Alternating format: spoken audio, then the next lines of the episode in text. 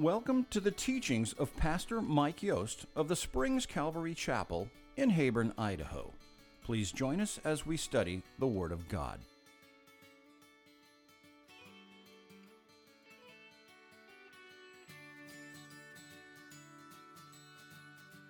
Let it be known to you all and to all the people of Israel that by the name of Jesus Christ of Nazareth, whom you crucified, whom God raised from the dead, by him, this man stands here before you whole. This man stands here before you whole. The stone which the builders rejected has become the chief cornerstone, nor is there salvation in any other. For there is no other name under heaven given among men by which we must be saved. Whew! The name of Jesus. I'm just quoting out of Acts chapter 4. We're going into Acts chapter 5 today, if you want to be turning there. But as Peter preached this to the high court, as they came against him for doing a miracle, doing a good deed, healing a man, lame from life, now he's leaping and dancing and shouting for joy, and they say, Knock it off. And it says in verse 13 of chapter 4 when they saw the boldness of Peter and John and perceived that they were uneducated and untrained men, they marveled. Literally, it blew their mind. what just happened? And they realized they had been with Jesus. I pray that's our testimony. I pray that's the story. I praise that you come out of this place changed, different than you walked in. That today we are having an account, encounter with the living God, and that it should touch us, it should fill us, it should motivate us, it should call us out to whatever it is, what thing He has specifically for you to do today, this week, as you go on with the Lord. Well, as I said, we're in Acts chapter 5, we have just finished a, a section where the church is growing, but then it's coming under persecution, and we just read about that in Acts chapter 4. And then all the people, um, they're praying, and uh, wonderful things are happening. They're, they're selling all and giving to the needs of the poor. Uh, but then we see not only is persecution coming onto the church, but then the church, as it's growing, Satan decides, oh, I think I'll join the church, right? And he, he just moves on the heart of Ananias and Sapphira to lie because that's who he is, the father of lies. And the Holy Spirit deals with this in the early church, purifies the church as they pray and they go forward. Um, and it says in verse 11 of chapter 5 so great fear came upon the church and upon all those who heard these things. Great fear. Mega phobos. Just wow. That's God. That's God, the God who heals, the God who, who lives, and, and, and the God who judges. And, and, and we need to make that clear in our minds who all these people are. Um, it says in verse 14, and believers were increasingly added to the Lord, multitudes of both men and women.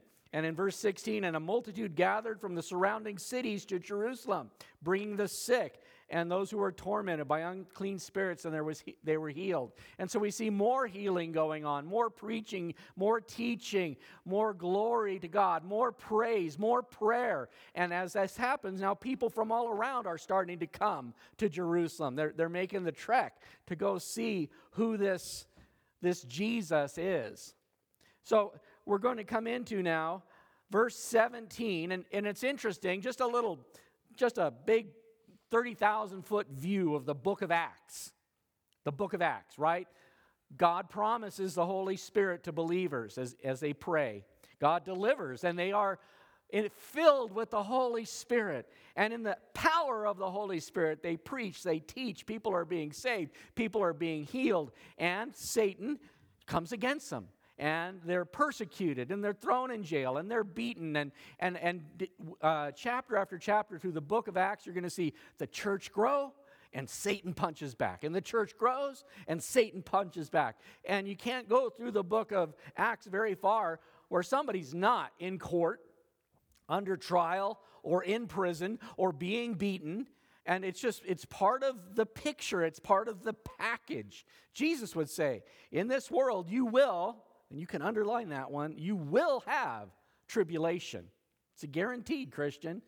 We're no different than our Lord. If our Lord suffered, we're going to suffer as well. But be of good cheer because he's overcome the world. We win. Okay? So we fight from a position of victory, but it's so important that we fight. We must stand up. We can't just roll over and think God's going to do it all. And so we look at this package in verse 17. Then the high priest rose up, and all those who were with him, which is the sect of the Sadducees, and they were filled with indignation. And literally, that word is jealousy. They were jealous. Why? Why were they jealous? They were the supreme court justices, they were the senators, they were the governors. They ruled Israel. These 70 men, it's called the Sanhedrin, were the supreme court of Israel. They were the political leaders of Israel. What they said went. They had position, prestige, power. They had authority, and now they're jealous of a little ragtag bunch of simple saints, green, wet behind the ear Christians. And they're jealous of them. The high priest rose up and all who were with him, which is the sect of the Sadducees. And we've talked about this a little bit. I just want to cover it quickly. In Jesus' day, in the book of Acts, in the early church days, society was broken up into certain influencers, if you will, or different political parties uh, or denominations, sects of Judaism, okay? And, and so there was the Pharisees. We read about them a lot in the Gospels. And it was like Jesus versus the Pharisees. The Pharisees were fundamentally purist, legalists. They did everything right and, and, and whatnot, but they were very judgmental and they were hypocrites because they would tell you what to do, but they wouldn't do it.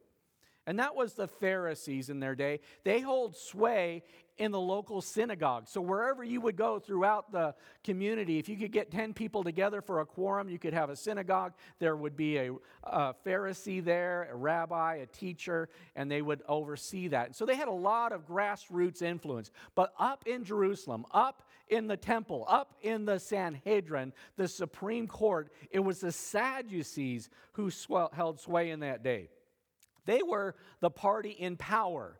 The Sanhedrin, I mentioned 70 rulers. There was Sadducees and Pharisees that were in part involved in that group of 70, but the Sadducees outvoted the Pharisees, much as we see today with our Republican and Democratic parties, right? There's this, this give a, tug of war, give and take that's going on. But the Sadducees, they held sway. They were the liberal elites the progressives of their day, the materialists, the pragmatists. They weren't really very spiritual. In fact, they didn't believe in miracles. Even though they were the religious leaders of the nation, they didn't believe in miracles. They didn't believe in angels. They didn't believe in the resurrection or afterlife or heaven. This is why they were sad, you see. So a lot of you know that one. You can, you know, have to do it once in a while. So there, there were other groups, denominations, if you will. In Christianity, we call them denominations, but different groups within Judaism, besides the Sadducees and the Pharisees. There were also the Essenes, uh, the Essenes. Some people think John the Baptist might have been one. They were the ones that kept to themselves in their own monastery in the Qumran community down by the Dead Sea, where the Dead Sea Scrolls come from. They kind of just kept to themselves, right? And they were in their little bubble, the Essenes. And then there were the Zealots. And the Zealots were super radical, even to the point they weren't opposed to assassination and insurrection and overthrowing the government. So, naturally, the Essenes who kept in themselves and the Zealots who wanted to destroy the government, they didn't have any pull or tug in the Sanhedrin. But the Sadducees, they did, okay?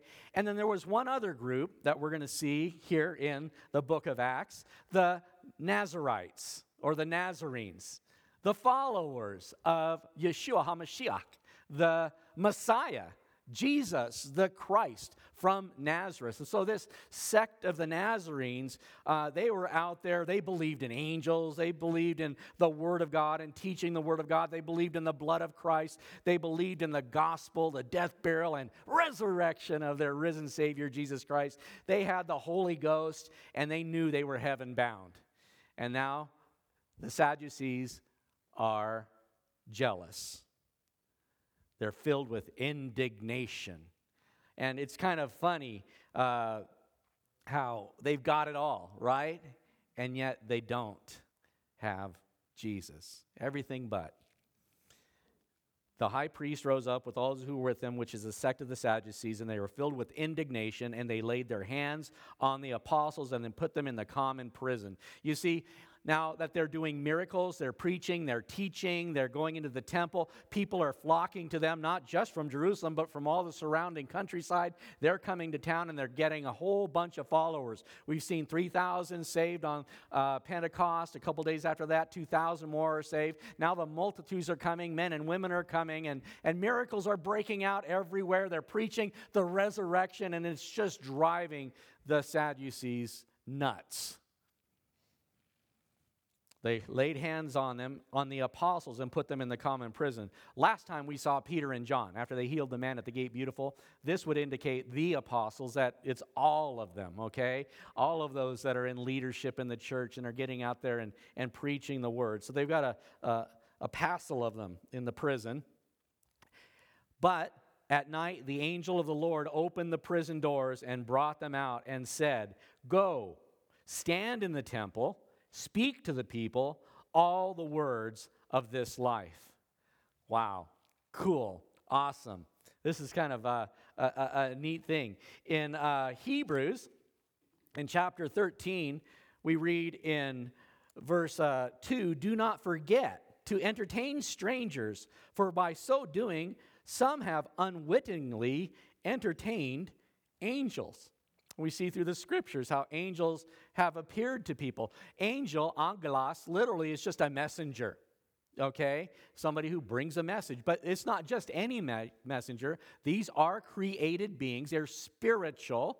They're from the heavenly realm, and God would send angels to give messages. Now, we know in New Testament, as we study angels, angelology, all of that, that there are those angels who are obedient and faithful to God, and those that are fallen and have fallen chased after Lucifer. They followed Satan. They're the, the, the fallen angels or demons and, and, and those types of things. But there's a whole bunch of business going on in the heavenly realms right now as we sit here that angels are active and present and, and, and ministering amongst us. And so we see these angels, um, and in fact, we're going to see again in chapter 12, coming up at verse 7, Peter during the time when Herod rises up and kills James, okay, one of the apostles, the first of the apostles to be martyred. Herod, and he arrests Peter, and he's going to execute Peter the next morning. And he actually has four squads of soldiers now arresting Peter, right? We, we tried to beat him, then we threw him in prison. The angels let him out. We better get a bunch of guys. They got four squads of people on Passover. And that night, an angel of the Lord comes in, kicks Peter, hey, get up, we're out of here. And it's jailbreak time, right? It's miraculous and uh, kind of cool. In Acts chapter 16, as we go further, we're going to see Paul and Silas as they're ministering in Philippi. They get thrown in jail. And that night, as they're singing and praising God, lifting their voices to God, that a great earthquake shakes the jail, and all the doors are open, and the chains are uh, let loose, and the prisoners go free. And we see throughout the scriptures, as I said, every time the church moves forward, uh, Satan punches back. You go to jail, then you get out, and you do it again, repeat. This is the picture of the early church, what's going on there. In Ephesians chapter 6, we know this, uh, verse 12, that we don't wrestle against flesh and blood, but against principalities, against powers, against rulers of darkness of this age, spiritual army of wickedness in the heavenly places. There's a whole realm that's going on right now that is as real as you and I and your neighbor sitting next to you, angelic beings, spiritual beings, good and bad, holy and wicked. And, and this is going on. In fact, it's very, kind of interesting. In Daniel chapter 13, we see Daniel praying as he's wont to do all the time. And he's praying for Israel. And then he gets a messenger from this angel. He says, While you were praying, I was delayed. And this is Michael the, the chief angel, the archangel. And he says, I heard your prayer. I came to Israel's rescue, but I was tangled up right now, was wrestling with these spiritual hosts of wickedness in the heavenly places. And it says in uh, Daniel chapter 10, verse 13, that I was wrestling with the prince uh, or the angel of Persia. Interesting, kind of, in our, our world today. You know Persia better as Iran. And so, scripturally, we see angels who have charge over nations, like Michael, the angel over Israel, like this other fallen angel, the angel over Iran. We have angels that watch over each and every one of us. There are angels busy doing all these things. And there's a cosmic battle being waged as we speak.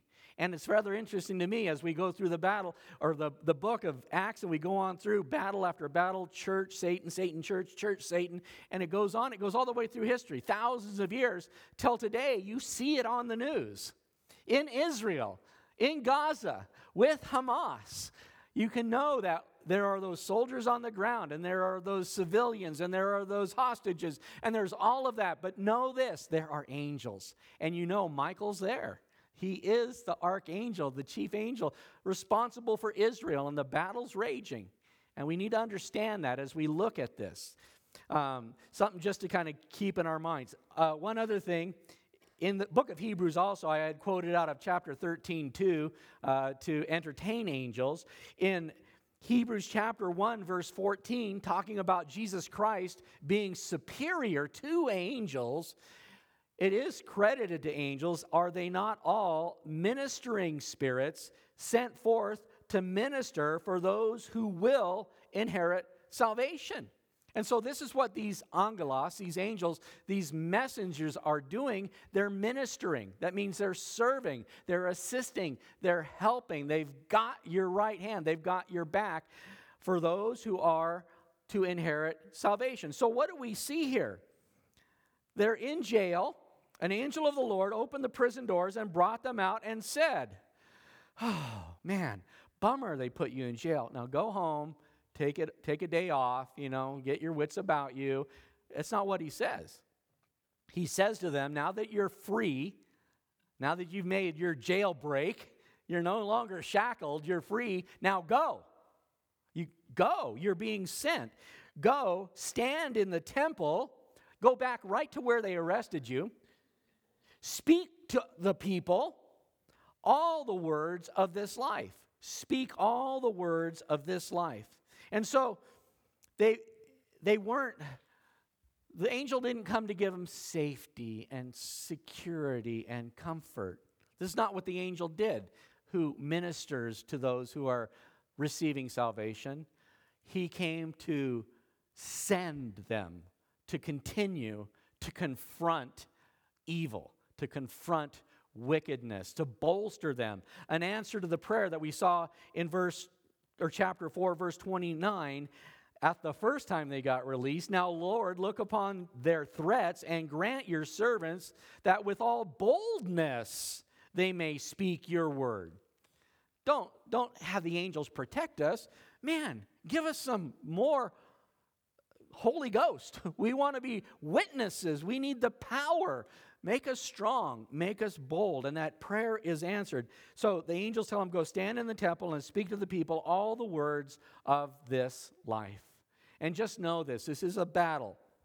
It's a cosmic battle. It's a spiritual battle. It's a day to day battle that we wage. It's a battle for life and death. Okay? And as we look at the battle that's raging, we know we have only one option is to, to win. And the only way we can win is by Jesus Christ. There is no other name given amongst men under heaven by which we must be saved. And so we fight in the power of Jesus Christ. But just as we look at, I hear this in the news a lot with the, the war going on over in Israel. And one of the, just the, one of the fundamental pieces, and, and you could, I, it doesn't really matter whose side you're on when I make this statement, it's a, just a solid statement. This war will end as soon as Hamas surrenders.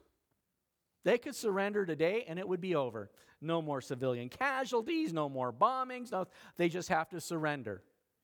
But they won't. But if Israel surrenders, they will kill them, every single one, because that is a cult of death. This, this Islamic jihad that's going on, this is is anti Semitism. It's a satanic battle. We see it here. It comes down through history, and the thief comes just to steal, to kill, and to destroy. And this is who we're up against. So we don't really get a choice of whether we fight. You, you, you know, you, you, don't, you don't fight, you die. You fight, you could live. And in fact, that's what we do is we fight the good fight, the fight of life preach all the words of this life. That's what we're about. We're soldiers in the army of God preaching life. Verse 21 And when they heard that, they entered the temple early in the morning and taught. The angel said, Go, stand, teach. And what did they do? They went, they stood, and they taught.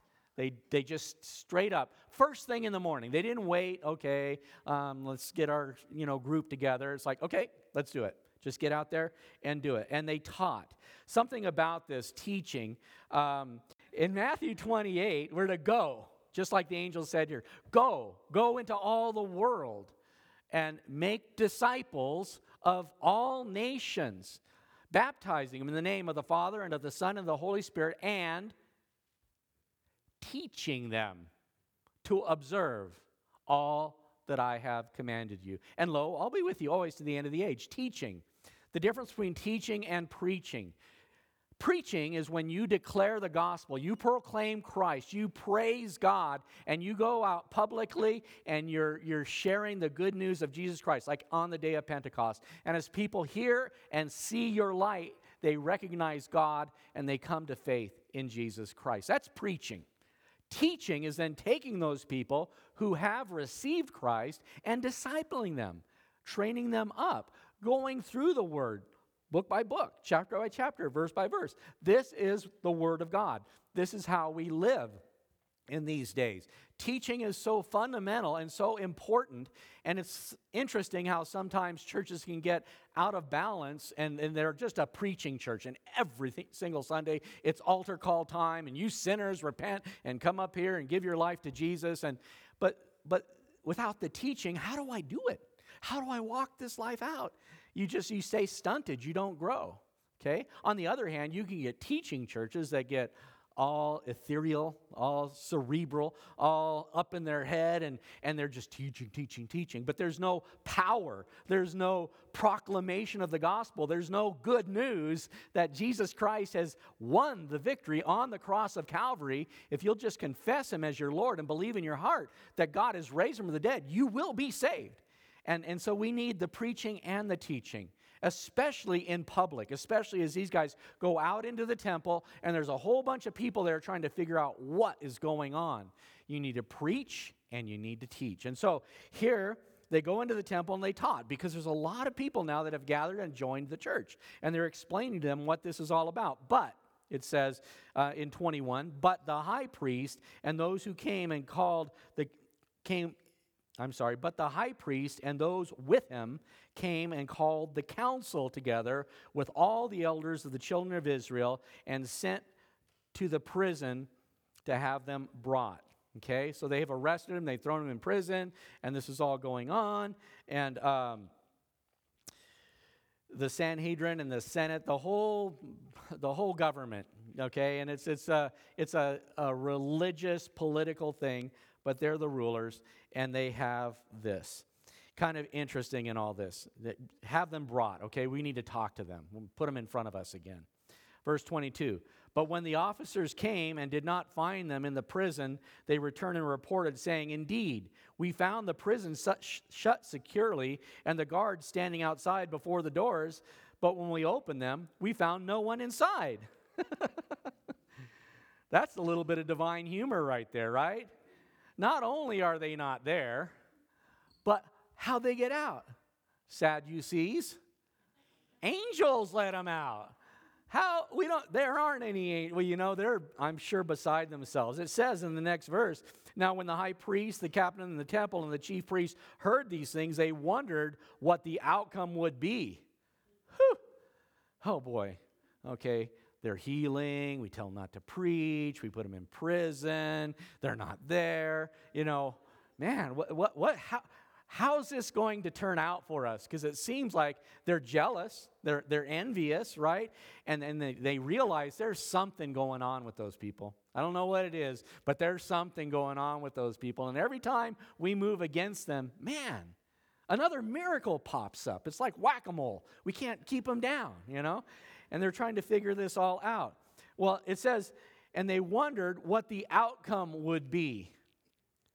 I can tell you it's not finished yet, but we, you, me, we're part of that outcome.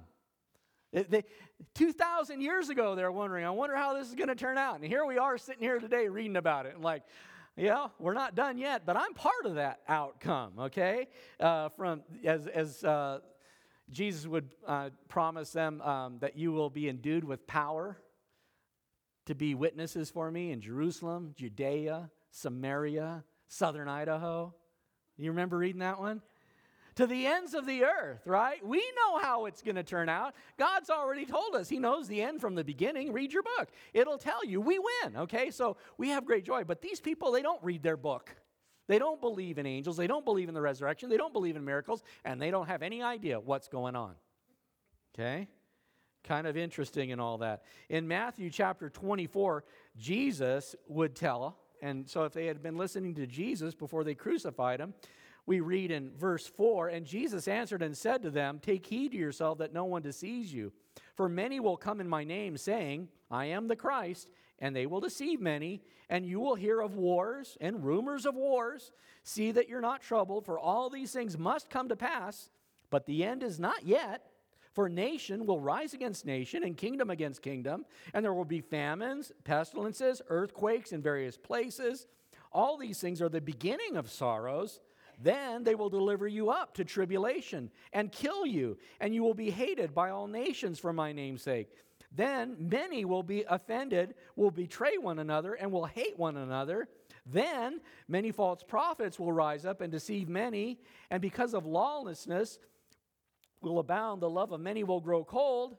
But he who endures to the end shall be saved. And this gospel of the kingdom will be preached in all the world as a witness to all the nations, and then the end will come. What will be the outcome of all of this? The gospel will be preached and we'll wrap it up. But in the meantime, we're living in these days where we are sent to tell the people these words of life.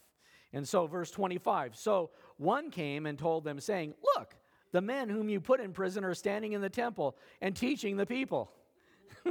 oh, okay. Then the captain went with the officers and brought them without violence, for they feared the people, lest they should be stoned. Oh, you guys, can you come with us, please? Pretty please? To follow us. We would like to talk to you right? They don't arrest them, they don't handcuff them, they don't treat them uh, violently. Why? Because they feared the people. Interesting here that that word, that, that term for fear the people, fear is phobos. We get the word phobia from it. And people is demos. That's where we get the name people. And demos is something very much like uh, the word we use for democracy or democratic or democrats. And here we see these people, they fear the people. Look over at verse 11 if it's on your same page.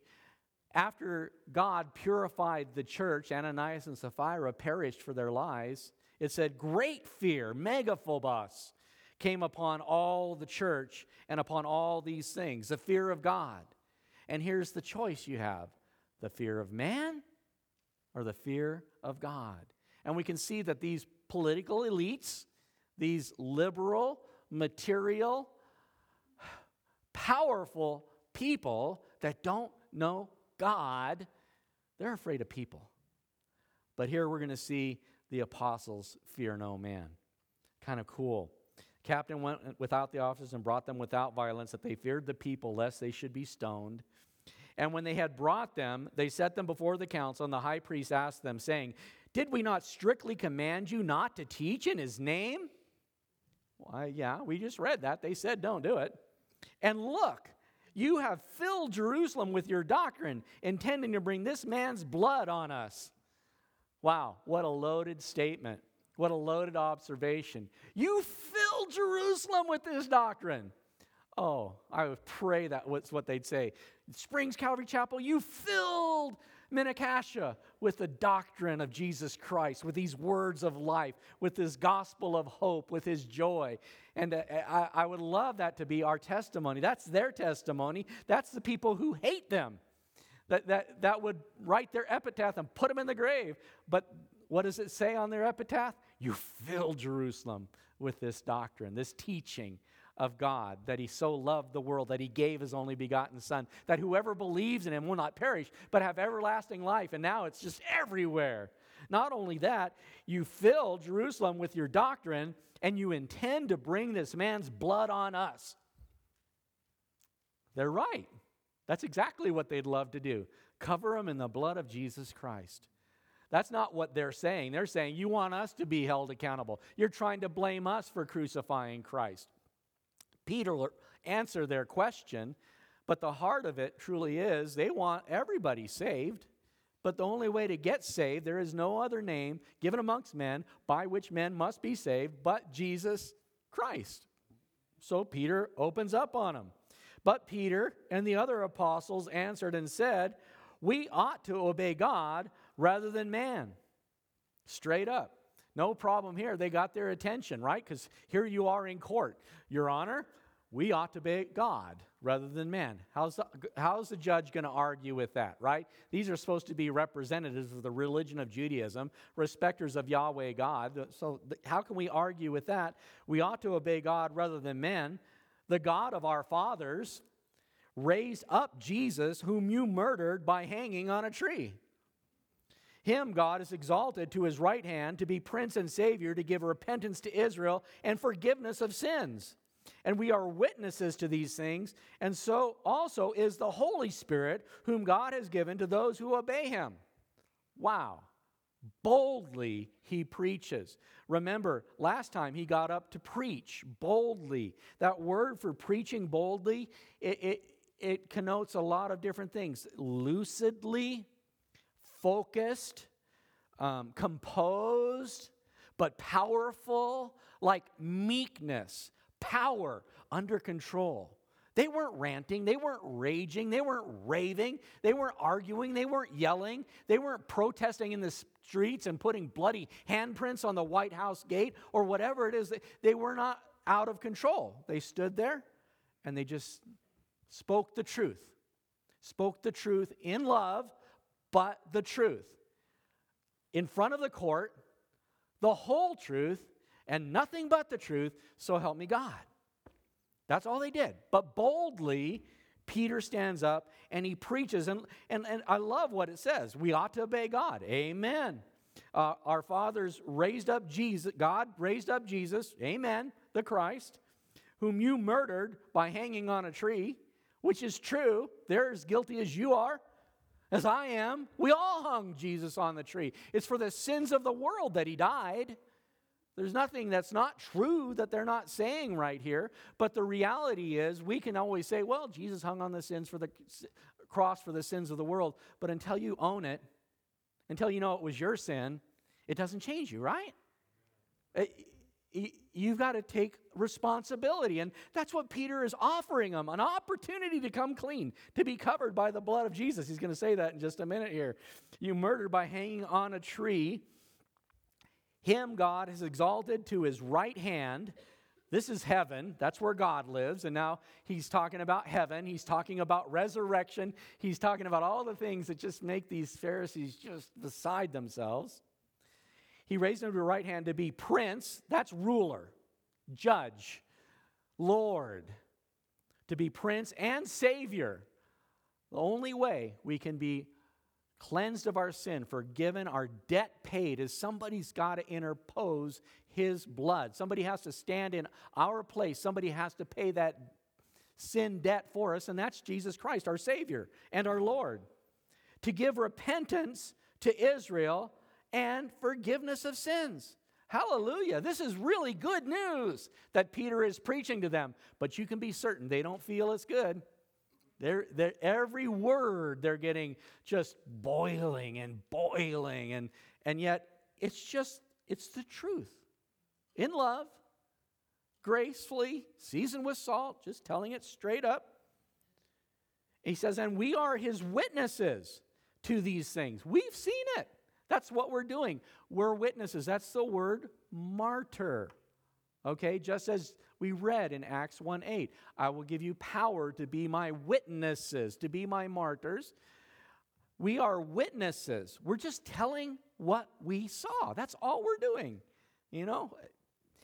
Verse 30, we are witnesses these things, and so also is the Holy Spirit. Whew, there we go. Another thing the Pharisees aren't big on the Holy Ghost spiritual realm, angels, power of God.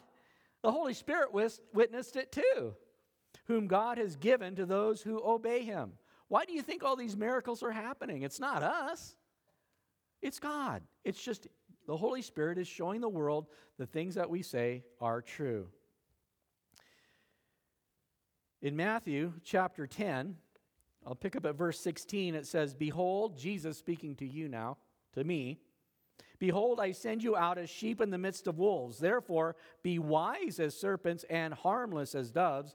But beware of men, for they will deliver you up to councils and scourge you in their synagogues. You will be brought before governors and kings for my sake, as a testimony to them and to the Gentiles.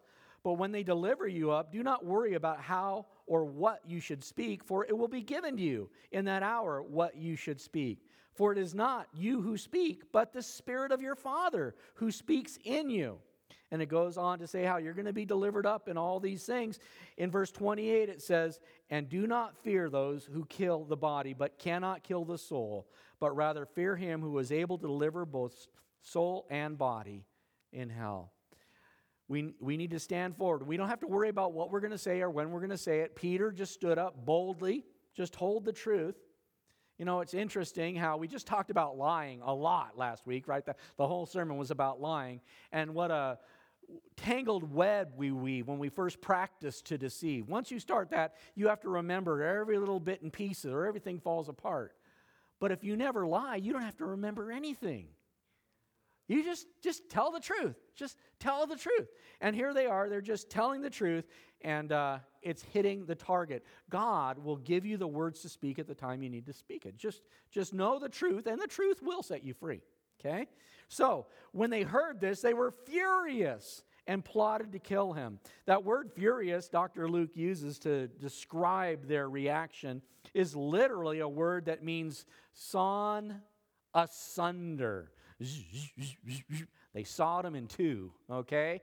Uh, uh, other, other ways that that's expressed when we see that word for furious is rent in two or vexed, exasperated, cut to the heart. They were furious. They were cut to the heart. These words pierced them, they penetrated them. The Word of God, it's alive, it's active, it's sharper than any two edged sword piercing to the soul and spirit, the bone and the marrow, revealing the thoughts and intents of the heart. And here, the word of God is penetrated in them. They're rent in two, they're sawn asunder, they're cut to the heart, they're furious. And so, what's the response?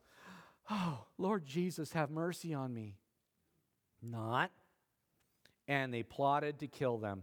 And here we see for the first time, straight out, No, no mincing words. They want to kill them. Anybody here familiar with the Ten Commandments? Anybody remember number eight? Thou shalt not kill. Thou shalt not murder. These are supposed to be the leaders of Israel, the, the elite, the people who absolutely uh, would come down on the, they're the judges. They should know the law, right? But it's no different than our, our Congress today, or our, our, our executive branch, our legislative body, who doesn't know our Constitution. They, they, they, they, these guys don't know their Constitution. They don't know their Ten Commandments. Thou shalt not kill. And so what do they do? Their heart just is so dark and bitter. Verse 34 Then one in the council stood up, a Pharisee named Gamaliel, a teacher of the law, held in respect by all the people, and commanded them to put the apostles outside for a little while.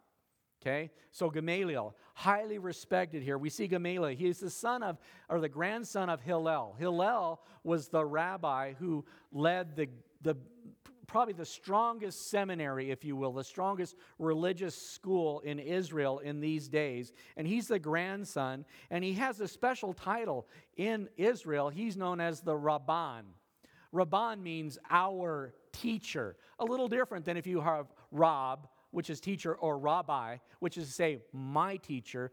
But this guy, Gamaliel, he's our teacher. He's a national teacher. He's the one the whole nation respects, much as Nicodemus we saw in the book of John. And so Gamaliel, he was the. Um, teacher, he was the mentor of Saul of Tarsus, aka we know him as Paul the apostle. And it said of Paul and Gamaliel when Paul was studying under him that Gamaliel couldn't get him enough books. This is what Gamaliel wrote about Paul. I, I can't give this guy enough. He just has a voracious appetite for studying and learning the things of Israel. He is a Hebrew of Hebrew, a Jew of Jews, a Pharisee of the Pharisees. This guy, man, is deep in everything. Well, Gamaliel was his teacher, the Rabban of all of Israel, and Paul was his star pupil. And so, what's interesting is he says, okay, everybody out of the room. We're going to have a closed session, executive session, right?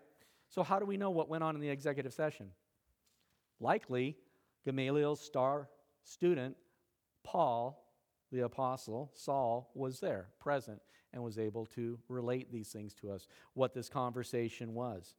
So he says, um, Men of Israel, take heed to yourselves what you intend to do regarding these men. For some time ago, Theudas rose up, claiming to be somebody. A number of men, about 400, joined him, and he was slain, and all who obeyed him were scattered and came to nothing. So he's just, he's just quoting a, an incident that happened in Israel. And basically, the point is this guy rose up, like this Jesus rose up, but it all went away. You know, the, they, they died down and nothing came of it.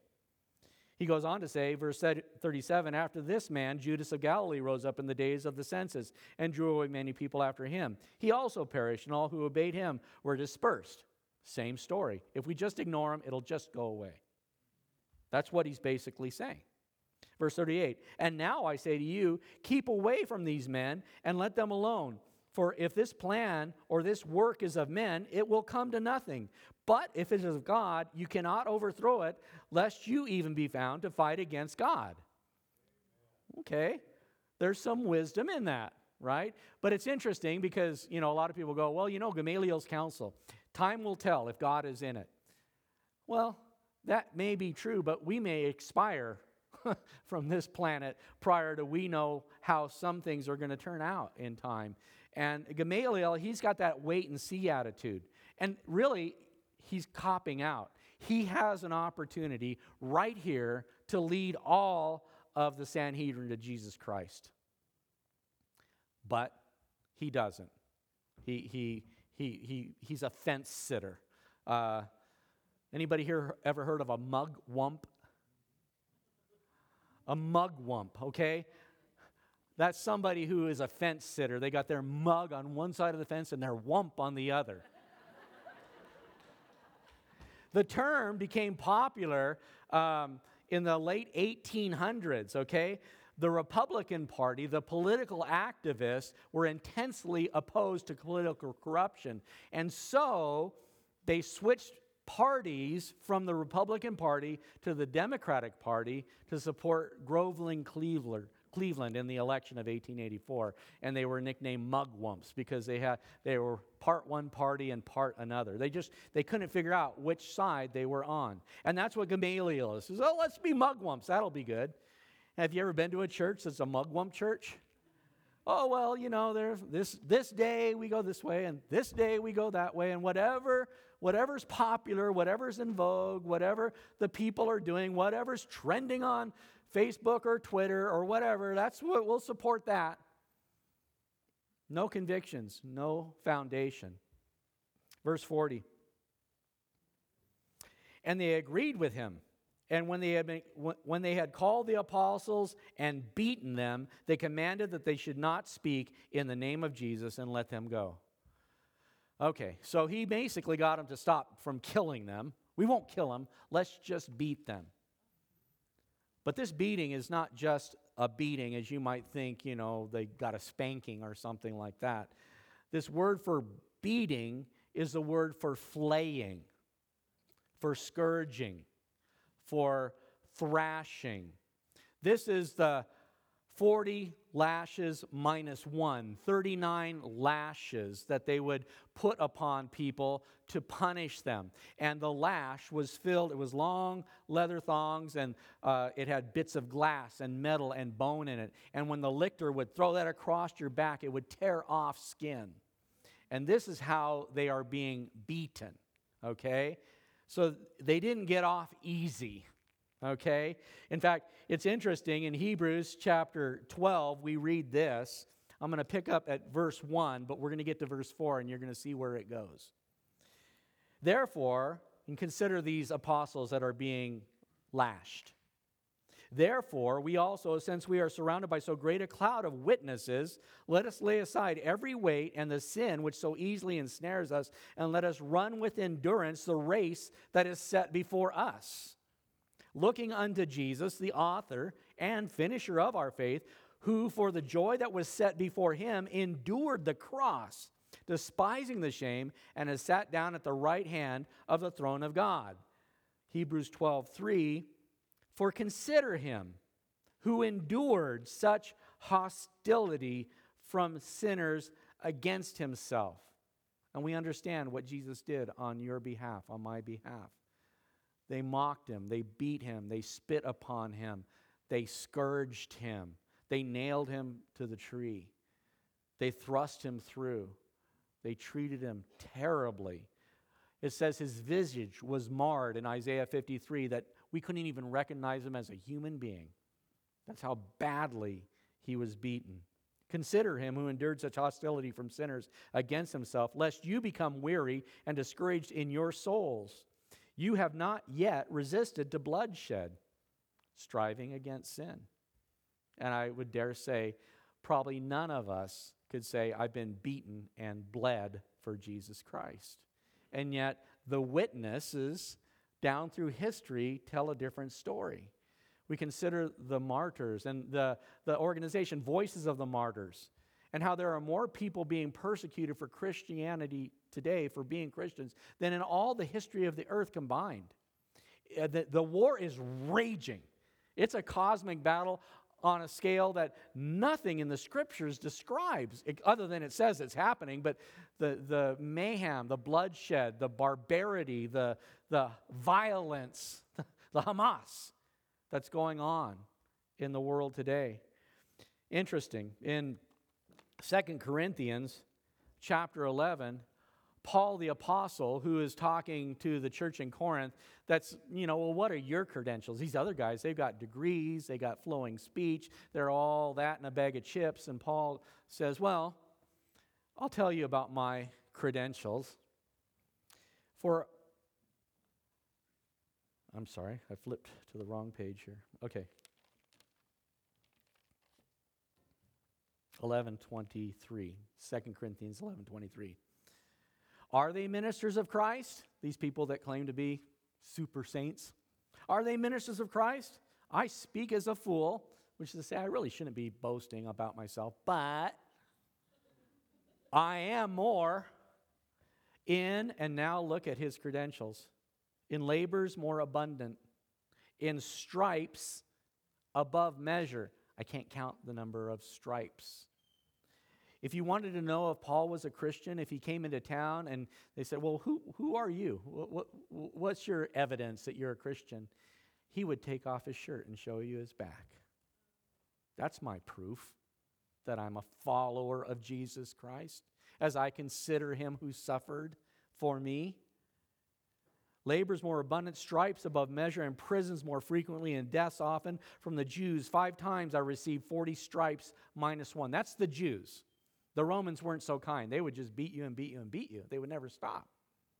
Three times I was beaten with rods. Once I was stoned. Three times I was shipwrecked. A night and a day I've been in the deep. In journeys often, in perils of waters, in perils of robbers, in perils, of my own countrymen, in perils of the Gentiles, in perils of the city, in perils in the wilderness, in perils in the sea, in perils amongst false brethren.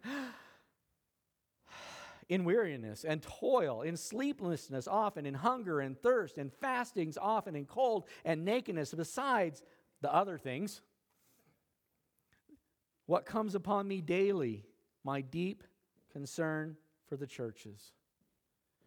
Who is weak? You claim I'm weak. You think I'm a wimp. Who is weak? And I am not weak?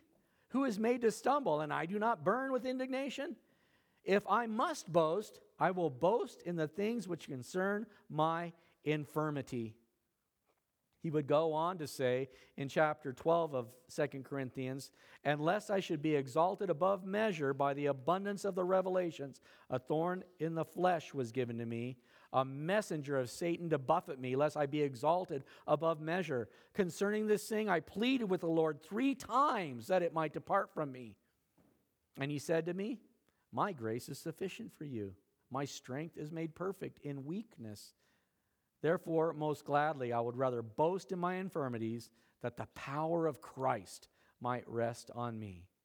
Therefore, I take pleasure in infirmities, in reproaches, in needs, in persecutions, in distresses, for Christ's sake. For when I am weak, then I am strong.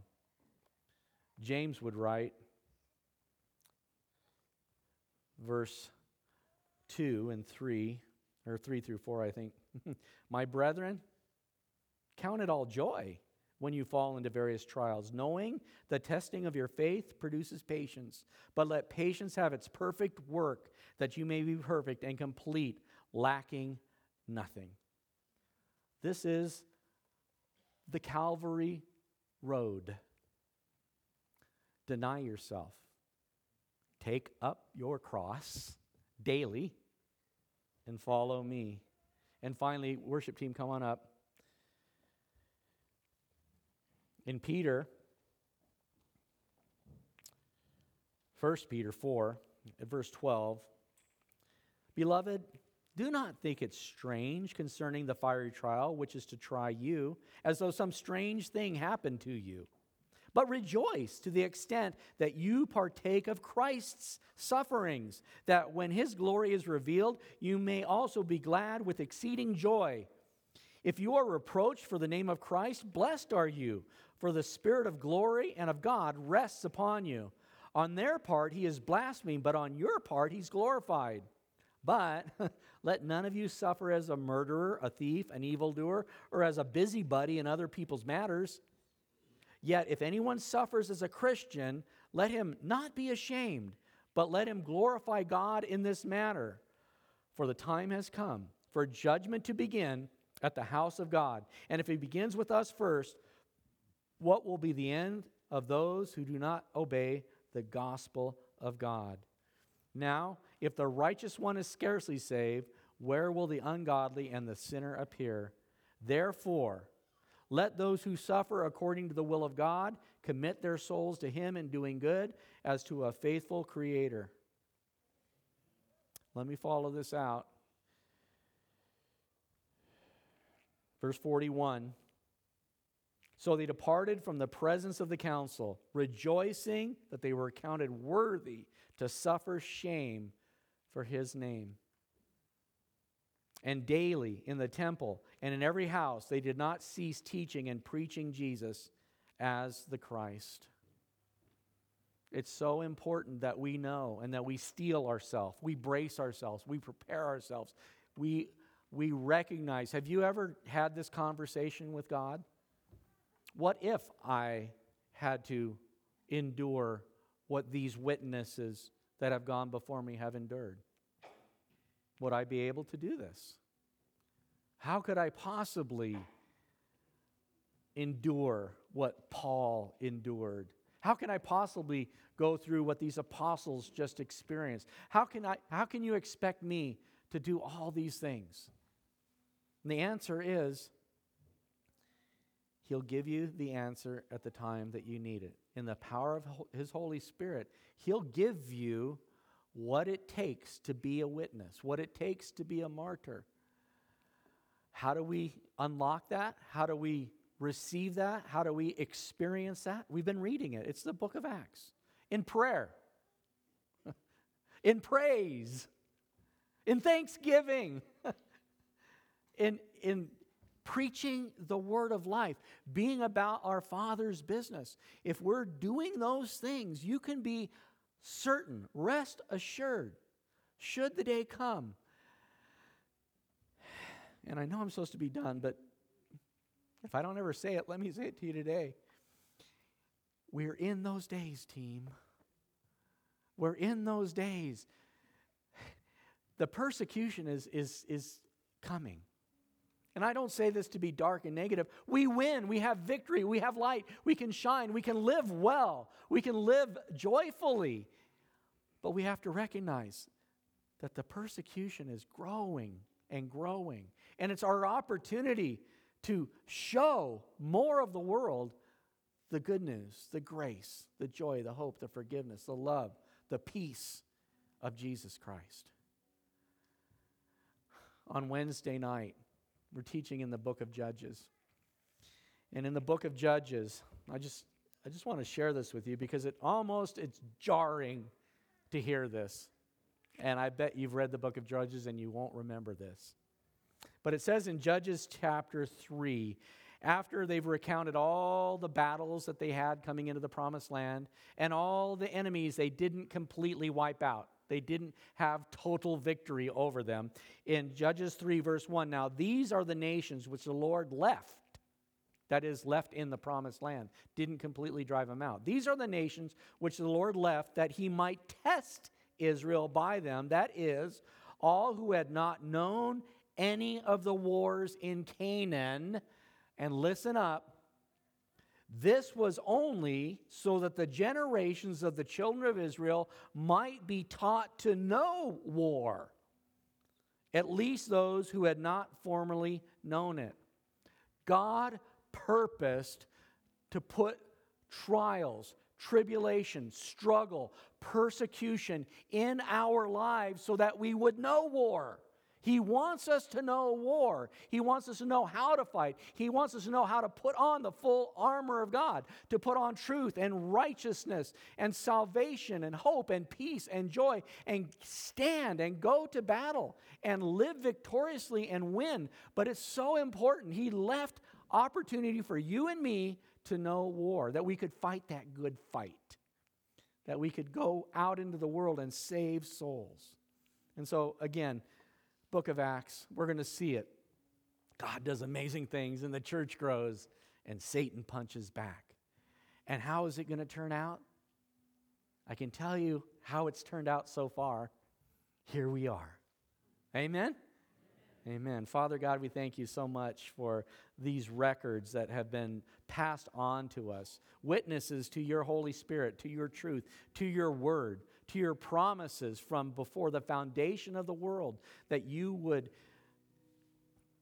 bring us to you. You would forgive us. You would call us your children. You would equip us and empower us to go out and save a lost and dying world. We thank you, Lord, that we not only see it in the book of Acts, but we see it here at the springs. We see it in our life. We see it in the world that victory is happening if we would just open our eyes and look. So I pray now, Lord Jesus, by the power of your Holy Spirit, open our eyes to see the wonderful works of God in Jesus' name. Amen. Amen. Thanks for joining us today. To learn more about the Springs Calvary Chapel, please visit our website at www.springcalvary.org.